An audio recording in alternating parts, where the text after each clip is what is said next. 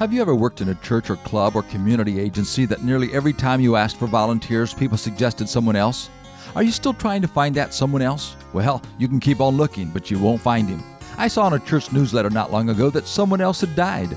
A pastor communicated this sad news to his congregation, stating that one of their most respected and beloved parishioners was deceased. The pastor was concerned that Mr. Else's passing was going to leave a vacancy that he didn't know how they would fill. Someone had been with the organization for years and had always done far more than the normal volunteer. Else was always suggested when an important leadership position needed to be filled. If there was a class to teach, a meeting to attend, or a fund drive to organize, someone else was always mentioned. Almost everyone in the group knew that someone else was also the largest giver in the church, and if extra funds were needed, he could always be counted on. The pastor lamented that maybe too much was expected of someone else. Now that he is gone, the church wonders what they will do. Someone else left an excellent example, but who now will step into his shoes? Of course, the death of someone else is not true. He is still very much alive. He will be mentioned many times this week in various organizations.